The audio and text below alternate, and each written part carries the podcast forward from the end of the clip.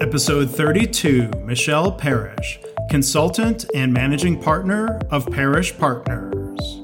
My favorite mistake, it's one that made me better and it made me think bigger. I'm Mark Graben. This is My Favorite Mistake. In this podcast, you'll hear business leaders and other really interesting people talking about their favorite mistakes. Because we all make mistakes, but what matters is learning from our mistakes instead of repeating them over and over again. So this is the place for honest reflection and conversation, personal growth, and professional success. Visit our website at my favorite mistake podcast dot com. You can still win a free My Favorite Mistake coffee mug. Learn more and see the show notes at mark graben dot com slash mistake thirty-two.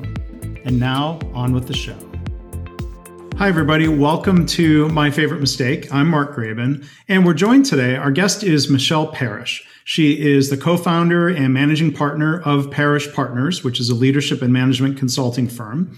Previously, Michele was an executive at Intel, and one commonality we have in our background, she's also a graduate of the M I T Leaders for Global Operations program. Uh, Michele, thank you so much for being a guest. How are you? Oh, thank you, Mark. I'm doing great. Thank you for having me today. I'm looking forward to it. Yeah, so we've a lot to talk about. And I guess, as always, we'll just jump right to the main question at hand. Michele, what is your favorite mistake from your career? I love your directness, Mark.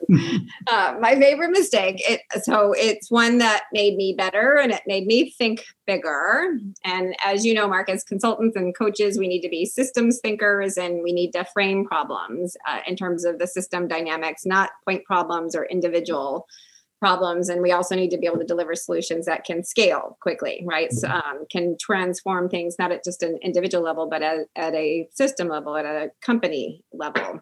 And so I'm going to share a story with you um, of a time when I learned about, you know, making sure that we frame that problem correctly, right? And can start moving on the bigger problem from the very beginning.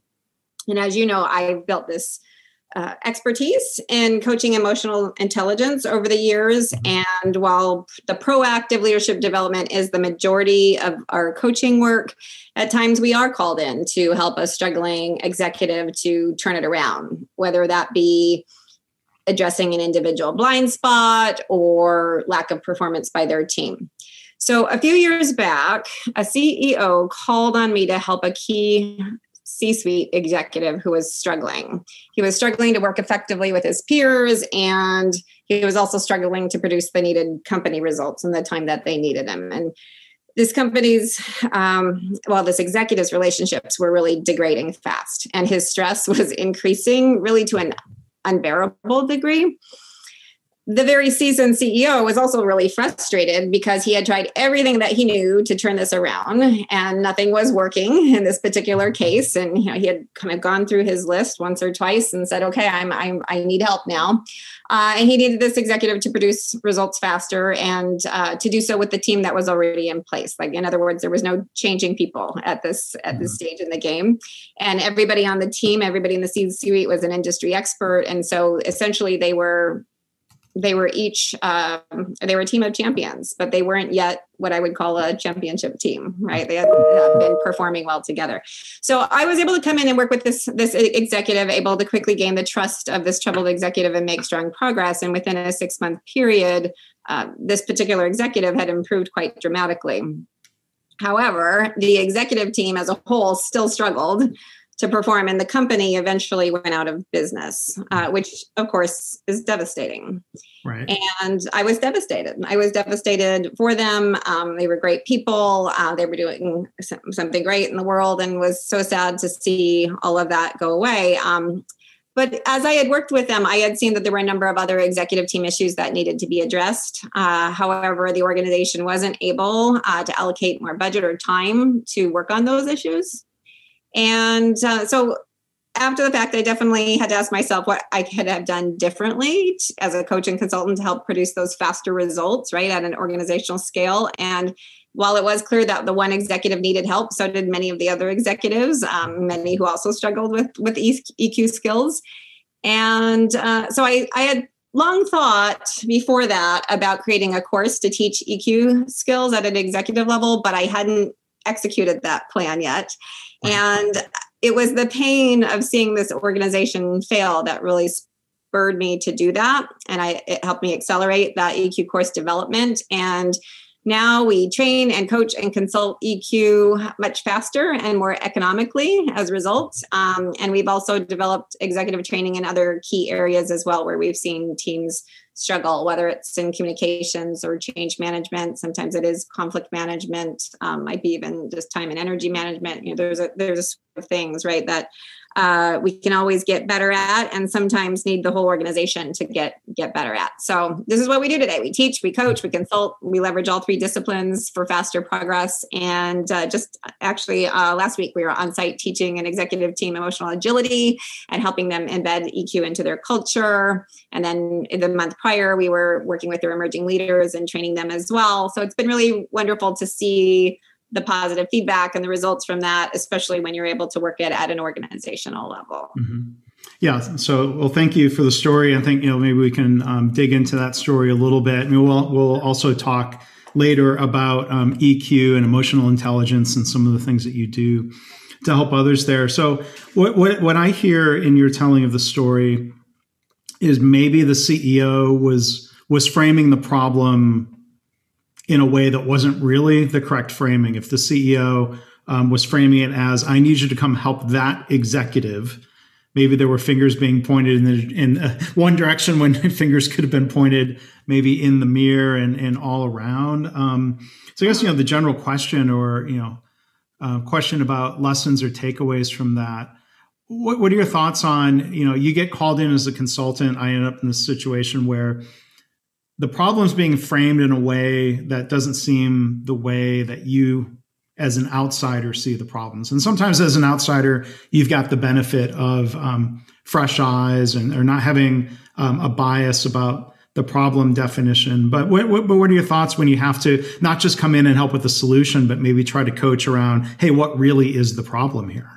Yeah. So, so another part of what I do differently now is let them know that the, the early stages really of doing our assessment of what the problem statement is and how important I feel it is to get the problem statement right. Mm-hmm. And in fact, uh, actually, when we teach, even in our classes, we, we talk about how Einstein had said, you know, eighty percent of your time should be spent on the problem statement mm-hmm. um, instead of the solution, because if you can get the problem statement right, right, the, everything moves along so much faster and you can move through that solution space a lot quicker and get to that end result. And so with that fundamental belief in mind, right? It's how you frame it does matter, how you scope it um, as a problem. And uh, and a lot of times, yes, people are, they're, when they're working within the system, they don't see the system. So they do see it as point problems. They don't see it as the interrelationships. And so you have to come in and help them see that. And how you do that is through that assessment process and some of those upfront conversations, right? That that that need to be broader in scope. And you mentioned earlier systems thinking. Um, what, what's your elevator speech definition of um, systems thinking and, and what that means from a business perspective? Mm, yes. Okay. So systems thinking is when you look at all of the, the elements and their interrelationships with each other, and how do you get the whole system to perform, right, by looking at those interrelationships and, and resolving conflicts within. So uh, systems thinking is really requiring you to step back from it, right, and be able to look at all of the different components and not just the maybe the part of the, the that you're seeing right now or experiencing right now as problematic, right? It's to step back and look at the whole. So holistic mm-hmm. thinking is what it is, essentially, at its right. at its most, uh, I'd say, basic level. Yeah, and I, I like the way you frame that. That it, it, it's hard to describe the system that you're a part of. Like I've, I've sometimes heard the right. analogy uh-huh. of, like, you know, the goldfish in a fishbowl can't like, explain the water because right. exactly. it just it just uh-huh. is. It's just their normal surrounding, and and sometimes. Maybe you can help me build off this analogy. The water that the leadership team is swimming in, um, there might, might be problems with the water. That are, well, yes. um, well, sometimes I think the, the water is getting hotter and hotter and they don't know it. Um, sometimes the, the water is getting more polluted and they don't know it, right? Um, and so, you know, there is there are these different things that are happening. And it really, uh, that's a lot of times the a big advantage of having an outsider come in and help, you know, whether as co- coach or consultant, is that you are not in the system and you will notice things right away that other people don't, simply because they're used to it. It is the mm-hmm. kind of the, the boiled frog. But now we're talking about frogs. Yeah. Yeah, from fish to frogs. So, um, and and I, I find that people find a lot of relief in that too, right? Is just being able to have somebody else come in and say, this is what I see, right? And here's another approach, or here's what you could do about this.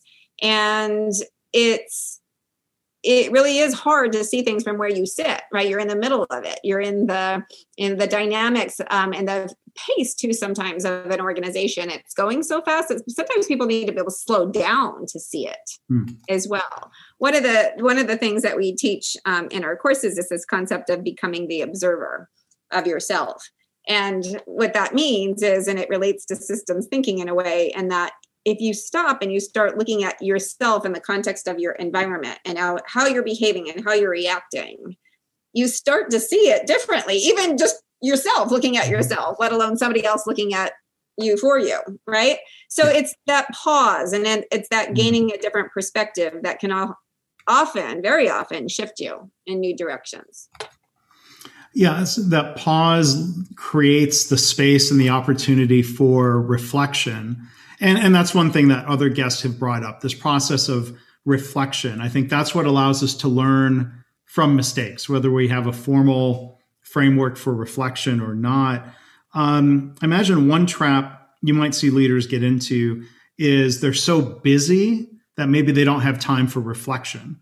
And that might lead to mistakes being um, repeated. Um, what, what are your thoughts on, um, you know, trying to, how do we open someone's eyes up to the need to take that pause for reflection, or how to reflect? Yes. So that's actually one of the things I do often um, in executive coaching sessions, and especially with, especially with executives who are very fast.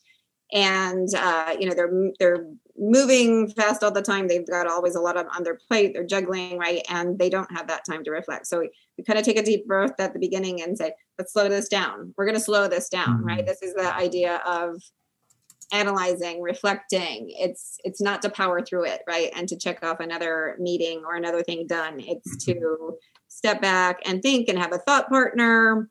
And so literally the process helps us do that, right? And then I'm I'm there to help guide that process. And you can do that with teams too, right? Slow them down, let them think.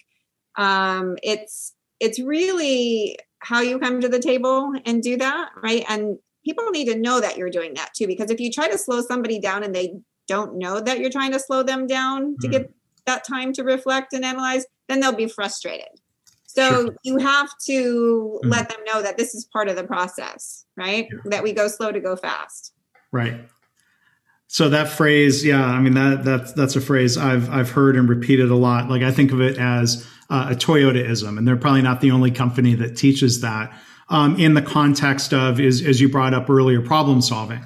Mm-hmm. The uh, the I think it's attributed to Abraham Lincoln, the idea of, I'm paraphrasing it, if I had eight hours to chop down a tree, I would spend the first seven hours sharpening my axe, or or something like that, right? It's not going slow to go slow, but I, I think that's really insightful on your part, is that you've got to create a little bit of um, visibility into what's coming.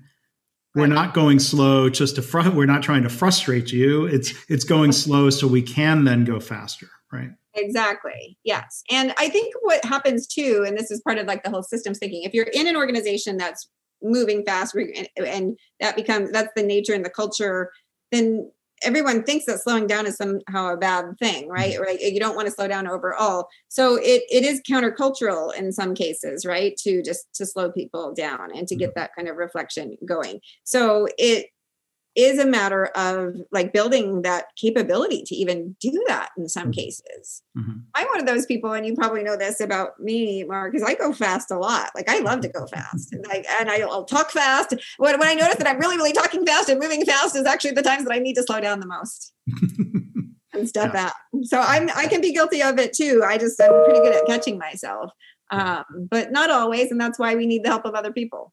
Yeah. I mean, I think back to days, you know, pre G P S, of, you know, being on a vacation, being on unfamiliar roads, you're following a map or printed out directions back in that day and age. And I think of like, if, if you're, if you if you're not sure if you're on the right path, let's say, you know, you and your spouse are debating, are we on the right road or not?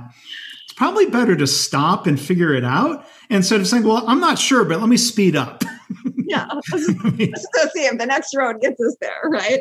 Yes. I mean, that's, a, that's another great analogy. Right. So, um, and it, what does the map do? The map helps you get perspective, right? So, um, it slows you down. You take a, a broader look. Uh, we can all benefit from that. That's why I think even the process that you're doing here, you know, you're you're slowing people like me down to, to think through things that we've gone through and reflect, and that has immense value. And it helps when somebody else is asking you questions, when somebody else is sometimes even challenging you, right, on what you're saying. And if that, um, if there's not another way to see it. So we we all need each other, right? We all need each other to be better, to do all of this. Um, and we need the different functions, so to speak, right? We all play a role, and to, to play our role well and to be able to uh, serve in the capacity that we're, we're supposed to in that moment. I mean, I think a lot of times, again, going back to this story and coaches and consultants, like we, as outsiders, will have an, a, a view on things or an objective that might be very different from everybody else who's in the system, right? But that's our role, and that's our extra value, is to provide that different, really radically, in some cases, different view. Mm-hmm. So um, you, you mentioned earlier E Q, emotional intelligence, and you do a lot of work in this realm.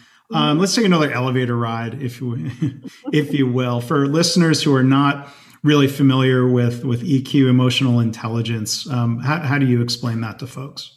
So our definition is that uh, emotional intelligence is the ability to use the power and the acumen of emotions to drive higher collaboration and productivity. So it serves that purpose of driving collaboration and productivity. It's about using the power of emotions, and you have to then, you know, understand and be able to dissect emotions, which is actually not very easy for us as human beings, as much as we like to to think, because it's endemic to who we are, and that we know we've been using our emotions since birth, that we're somehow good at it.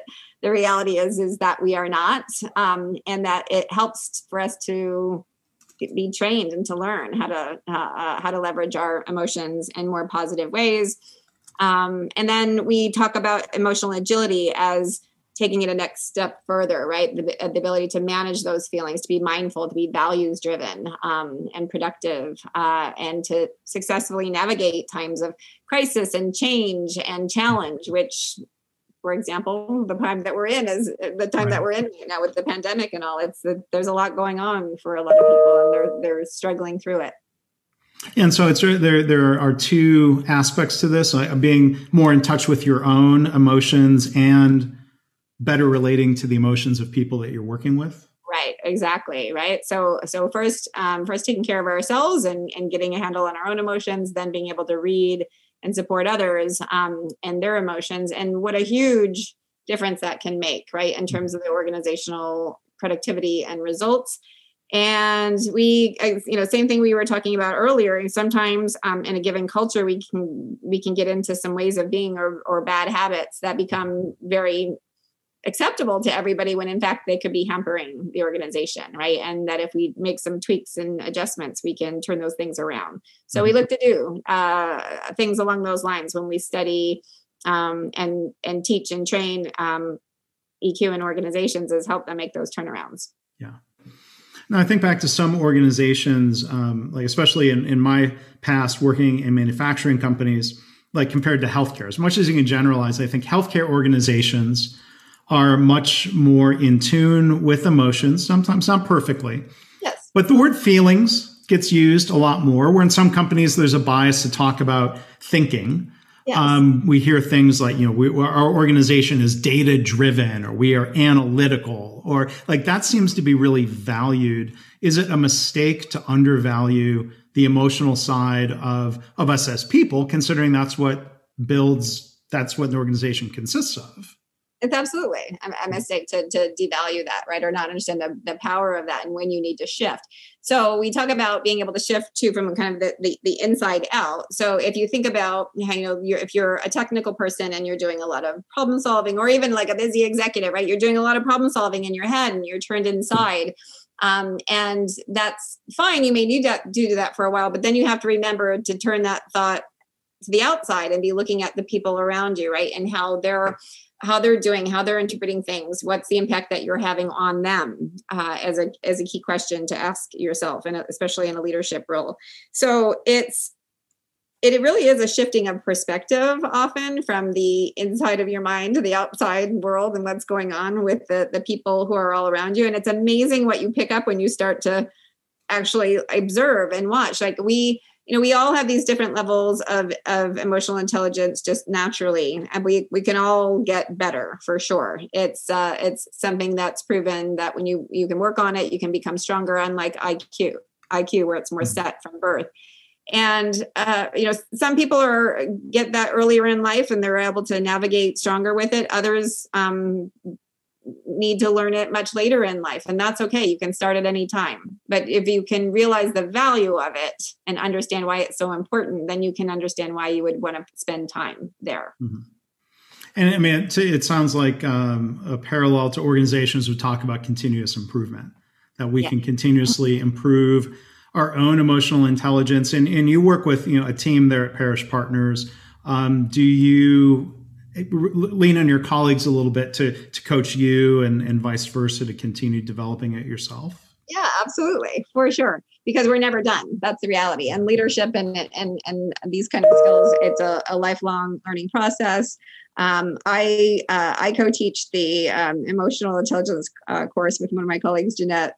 Um, and and uh, we enjoy doing it together, and I think, and we enjoy putting bringing new learnings to the table all the time. And I do think that we coach each other, and we find all, all the time it's just a natural part of our process. Yeah. And I think because we are both, uh, we both value learning, and we both value like that. There's there's never a done state. Let's just put it that way. From a you know continuous improvement, we're always going to find more that we can learn, more that something else that we can add that will hopefully connect with somebody and add value. Um, you know, we even in this last round, we picked up. I picked up at the grocery store, you know, lines in the magazine racks. There's a Time magazine about uh, uh, edition, special edition about emotions, right? And I thought, well, do I need to pick this up? I mean, look, I've already got all of this, uh, you know, this material, but I did just out of curiosity to see what they had in there. And I found all sorts of fabulous um, tips and some more new things, and, and shared those with Jeanette. And we just, you know, we have, we, and we share that with other people. That, you know, pick that up at your newsstand. It's just another tool, right, that you can use. So there's, there's always more, you know, you're, again, you're never done. And it's fun to find those new things that work for people. Mm-hmm. Well, and, you know, you mentioned virtual workshop, and as we wrap up here, let's talk about some of the other uh, things that you do through Parrish Partners. I mean, I'll tell the listeners in, in July, I had the opportunity, I, I chose to do um, the executive emotional agility. Was that the? Sure, yes, mm-hmm, the, the course. Executive. The, the, the two week yeah. workshop. It was two Fridays, and that was a really good tune up, you know, just thinking in terms of both, um, you know, professional circumstances where I could be better aware of my own emotions. Um, if I get frustrated or impatient with things, what really is driving that? And I think there are parallels to systems thinking or operational excellence to try to think through, well, what are the root causes of that frustration? So that I, you know, it's one thing to recognize, okay, I am getting frustrated, but it's good to understand why. And absolutely. Right. The workshop and the dis- the discussions, yeah. What are the triggers? And I th- one the one of the I think the be- best takeaways for me from what you and Jeanette taught was uh, going through and thinking about values. And when something is happening that's misaligned with your own values, that can create a level of discomfort that can be hard to explain. Yes. Uh-huh. What, you know, and and I found that very helpful. So you know, for that and other reasons, you know, I really recommend. Um, The workshop, the virtual oh, workshop for folks. Yeah. Learning your triggers is a really important thing, um, and it can change at different points in life, right? So you want to revisit that periodically and revisit your values periodically. But, but we do see that clear link between triggers and values, and those things that mean the most to us will get the most emotional response, mm-hmm. right?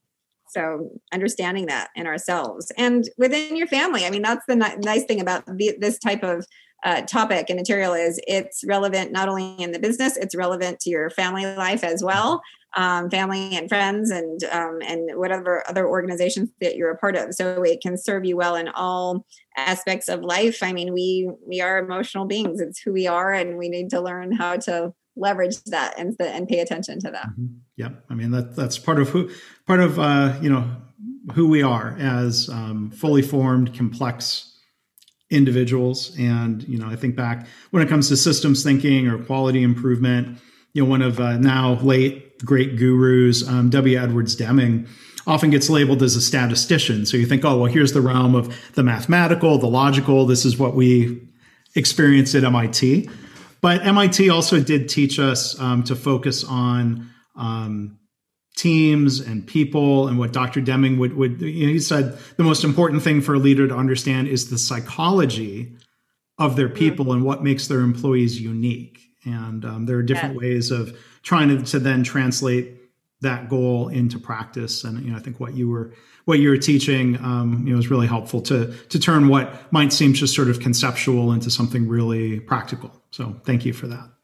Absolutely. Yes. And I like, you know, what you're describing, right? There's, there's the data piece, there's the, in, mm-hmm. there's the tangible piece, and then there's the less tangible uh, piece that we need to get under our belts. And, and I say it's the three domains, it's the I, we, and the it. And we're all very comfortable with the it world and talking about data and all, but we're not always comfortable talking about I and we, and that's mm-hmm. you know, at least two thirds of it. So we need to make sure we're getting all the, all the slices of the pie, that we're taking it all into account yeah. in our work. Yeah. So that's really well said. And our, our guest again has been Michele Parrish from Parrish Partners, uh, the website where you can learn more about um, everything they offer, not just that virtual workshop, but other um, services, um, as Michele mentioned, being on site with a client again recently. You can learn more at w w w dot parrish partners dot com. So um, Michele, again, thank you for sharing your story and for sharing your other reflections. I guess it's, you know, reflections about reflections. That's a good thing. And thank you, Mark, for slowing me down and making me reflect in a way that I enjoyed, and uh, and, I, and I enjoyed being able to share it. So appreciate the opportunity. Thank you. Sure thing. Thanks again. Thanks for listening. I hope this podcast inspires you to pause and think about your own favorite mistake and how learning from mistakes shapes you personally and professionally. If you're a leader, what can you do to create a culture where it's safe for colleagues to talk openly about mistakes in the spirit of learning? Please subscribe, rate, and review the podcast. Our website is my favorite mistake podcast dot com. See you next time.